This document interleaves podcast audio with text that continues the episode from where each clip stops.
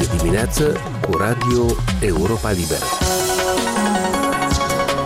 La microfon Mircea Țicudean, bine v-am găsit la emisiunea de radio a Europei Libere.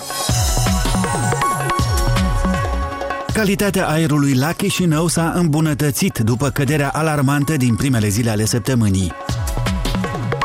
Republicanii din Statele Unite au obținut majoritatea în Camera Inferioară astă toamnă, dar acum nu sunt capabili să se pună de acord asupra liderului din legislativ. Războiul din Ucraina a intrat deja în anul nou și va împlini în curând un an de la izbucnire. Sunt oare șanse de pace în 2023? Cum văd, cum trăiesc și cum predau războiul din Ucraina profesorii specializați în studii slave, ruse, eurasiatice de la universități occidentale. Calitatea aerului la Chișinău s-a îmbunătățit după căderea alarmantă din primele zile ale săptămânii. Miercuri la prânz, potrivit unui site specializat, atestau stare moderată a concentrației de particule solide în aer numai două stații din capitală, cea de la ambasada americană și cea de la grădina botanică, celelalte cinci, calificând situația drept bună. O știre desigur bună pentru locuitorii capitalei. Unii dintre ei se întreabă însă cât de posibilă este repetarea episodului de poluare extrem extremă din ultimele zile, pe care îl rememorează în continuare Mihai Karagacean. Pe 3 ianuarie, în primele ore ale dimineții, în trei dintre cele șapte posturi din capitală unde se monitorizează calitatea aerului, predomina nivelul extrem de înalt de poluare sau, altfel spus, codul roșu. Este vorba despre stațiile de pe străzile Grădina Botanică, Alexei Mateevici și Alba Iulia. Alte două, amplasate pe străzile Sarmizegetusa și Mitropolit Petru Măvilă, arătau cod portocaliu de contaminare a aerului, iar cele de pe bulevardul Ștefan cel Mare și din strada Soarelui din orașul Codru, cod galben. Către orele amezii, situația s-a ameliorat, astfel încât doar două din cele șapte stații indicau cod roșu de poluare. Șefa laboratorului de referință de mediu de la Agenția de Mediu, Marina Lungu, a precizat pentru Europa Liberă că, începând cu data de 30, sunt înregistrate depășiri ale nivelului de particule solide prezente în aer. Cota maximă a fost atinsă pe data de 30, când a fost atestată o concentrație de 140 de micrograme pe metru cub, în timp ce limita este de 50, adică standardul de calitate a fost depășit de 2,8 ori. Sursele acestor particule pot fi diferite. În cazul nostru termice, se două centrale care le avem, dintre care una utilizează păcura ca combustibil, plus avem cel mai important, traficul rutier, care a fost foarte intens, în special săptămâna trecută. Încă un factor foarte important care, care contribuie la poluare sau la acumularea poluanților, astea sunt condițiile meteorologice. Din data de 30 am avut uh, lipsa practică a vântului și uh, majorarea concentrațiilor care au favorizat plus avem formarea ceții, care are, și, are capacitatea de a antrena particule și de a le menține în picăturile astea de ceață, de apă.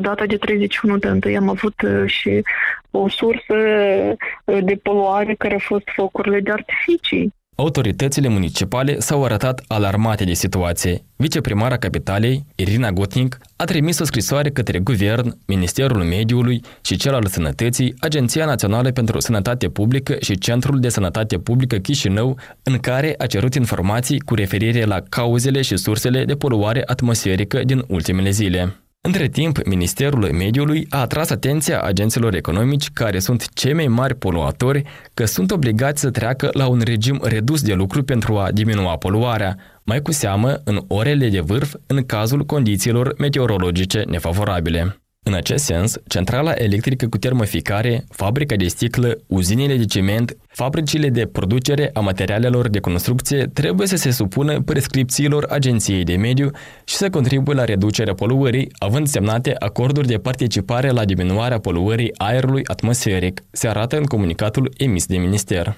Solicitată de Europa Liberă, purtătoarea de cuvânt a Termoelectrica, Ionela Vasilenko a spus că toate entitățile întreprinderii dețin autorizații eliberate de Agenția de Mediu, respectiv au normativele aprobate pentru emisiile de concentrații maxim admisibile de poluanți.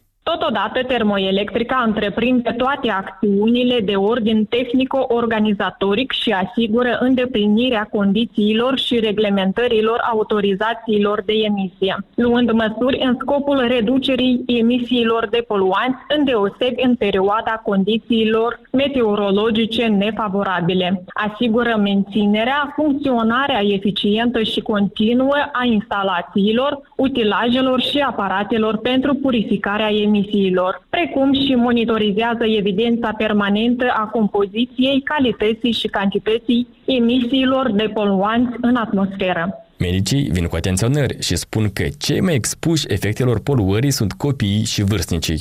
Mai receptivi sunt copiii și vârstnicii. Copiii știți cum respiră. Plămânile, deci nu sunt dezvoltați suficient până este perioada de creștere, de dezvoltare și evident că ei respiră mai repede și evident mai mulți poluanți nimeresc prin uh, căile respiratorii, nimeresc în sânge și evident că influențează și sistemul nervos, și sistemul cardiovascular și evident sistemul pulmonar.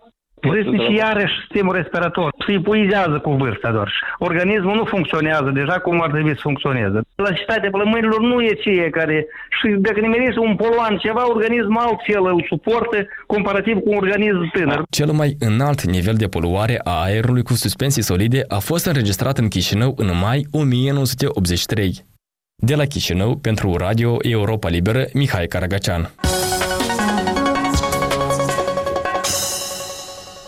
Republicanii americani au reușit la alegerile de la jumătatea mandatului din toamna trecută să preia controlul Camerei Reprezentanților, cei drept cu o majoritate mult mai mică decât sperau și decât se întâmplă de obicei la asemenea alegeri. Acum, partidul fostului președinte Donald Trump pare măcinat intern în legislativ de dispute între aripa moderată și cea dură, iar rezultatul este că nu se poate pune de acord pe cine să numească în funcția importantă care îi revine de drept de speaker al Camerei Inferioare a Legislativului.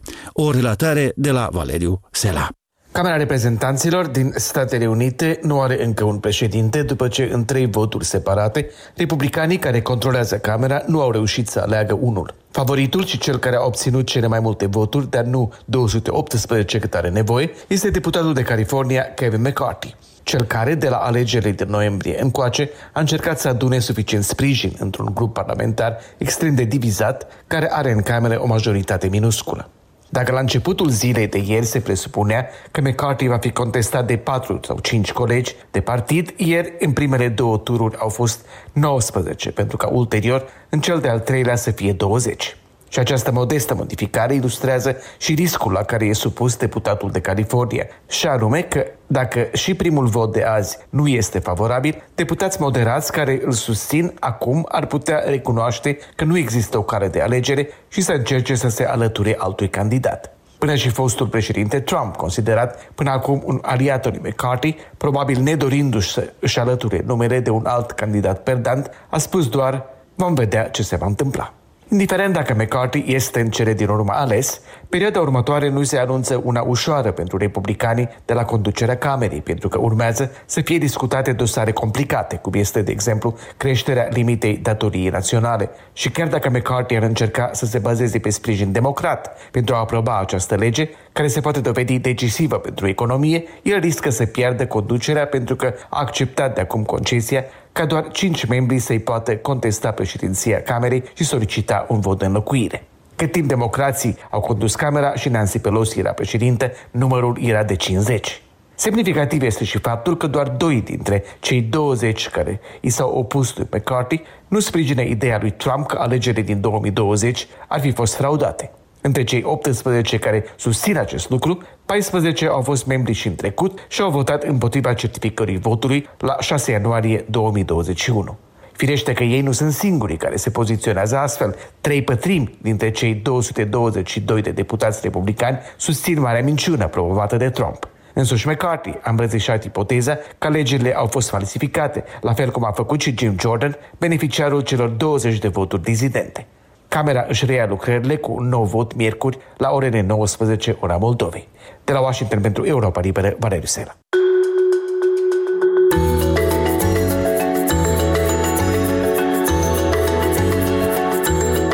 Universitățile din Occident, războiul din Ucraina a readus istoria imperialismului rus în prim planul discuțiilor academice slave și eurasiatice, de la istorie și științe politice la artă și literatură. Războiul îi face pe tot mai mulți cercetători, catedre și oficiali universitari să se întrebe cum este predată istoria Rusiei și a fostei Uniuni Sovietice, ce manuale și surse folosesc, pe cine angajează și ce arhive explorează în acest scop, scrie Todd Prince într-o analiză rezumată de Radu Benea.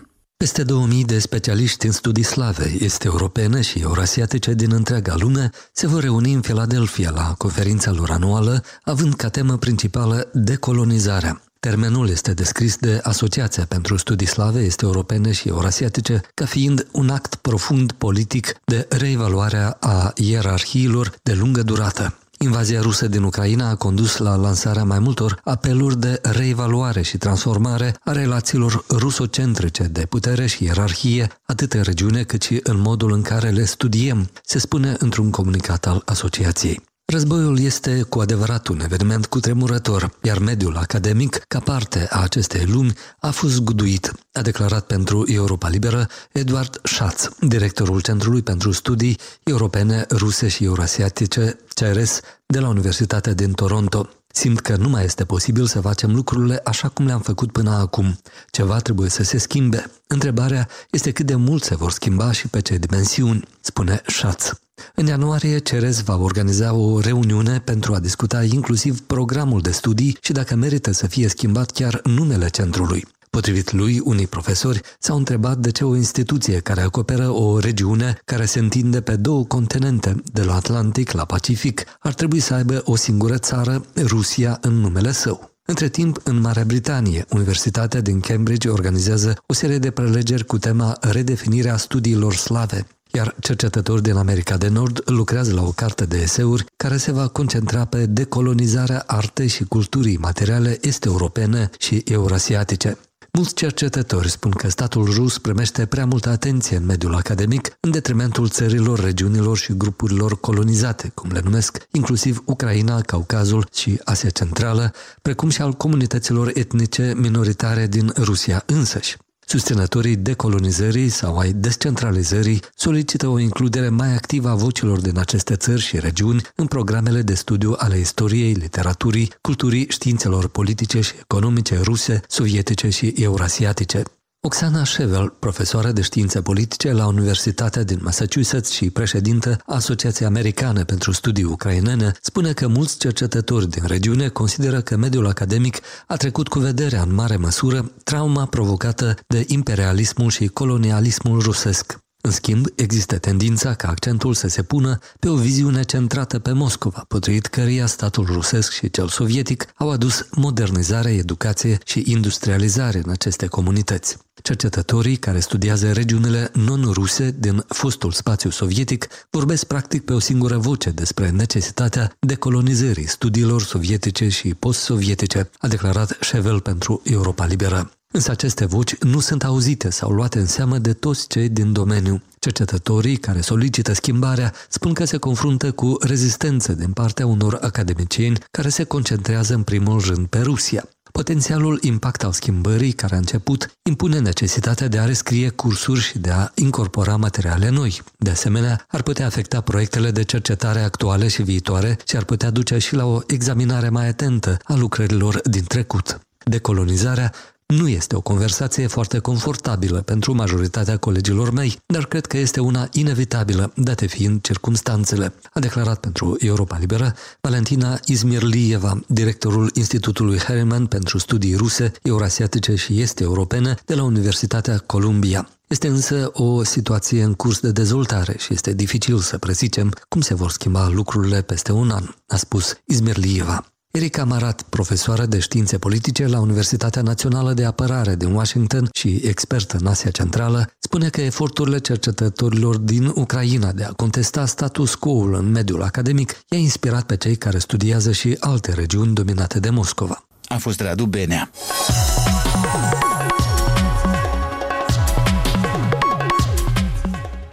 Emisiunea noastră se încheie aici. Sunt Mircea Țicudean și vă invit să ne urmăriți în continuare nu doar la radio, ci și pe pagina noastră de net la moldova.europalibera.org și pe rețele.